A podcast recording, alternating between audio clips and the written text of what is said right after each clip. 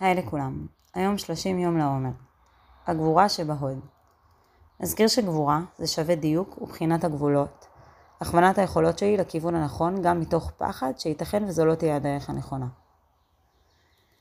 אה, אני אתעסק בצירוף המינים בעוז ובענווה, שאת המינים האלו החליט הדר גולדין, זיכרונו לברכה, לתפור לרצועת הנשק שלו.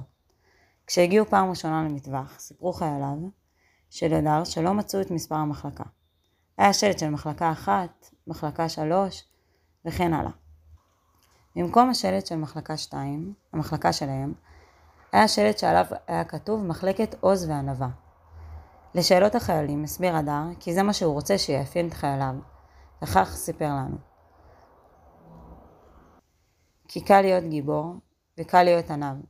הקושי האמיתי הוא לשלב בין שניהם. מתוך איך לבנות חיים, חברותא במסילת ישרים עם הדר גולדין. זה שאלות להתבוננות פנימית של היום. זה כלפי מה בחיים יש בי יראה.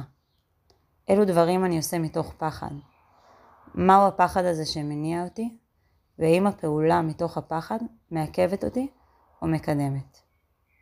האתגר היומי נסו להסתכל על כל בן אדם שאתם באים איתו במגע, בין אם זה בדיבור, בטלפון, בוואטסאפ, או פנים מול פנים, וחישבו על מעלה אחת טובה שיש בו, שהייתם רוצים לסגל יותר לעצמכם. משהו מתוך פחד שאתם מרגישים שאין בכם, ואתם רואים שהוא טוב אצל מישהו אחר, ואתם רוצים לקחת איתכם.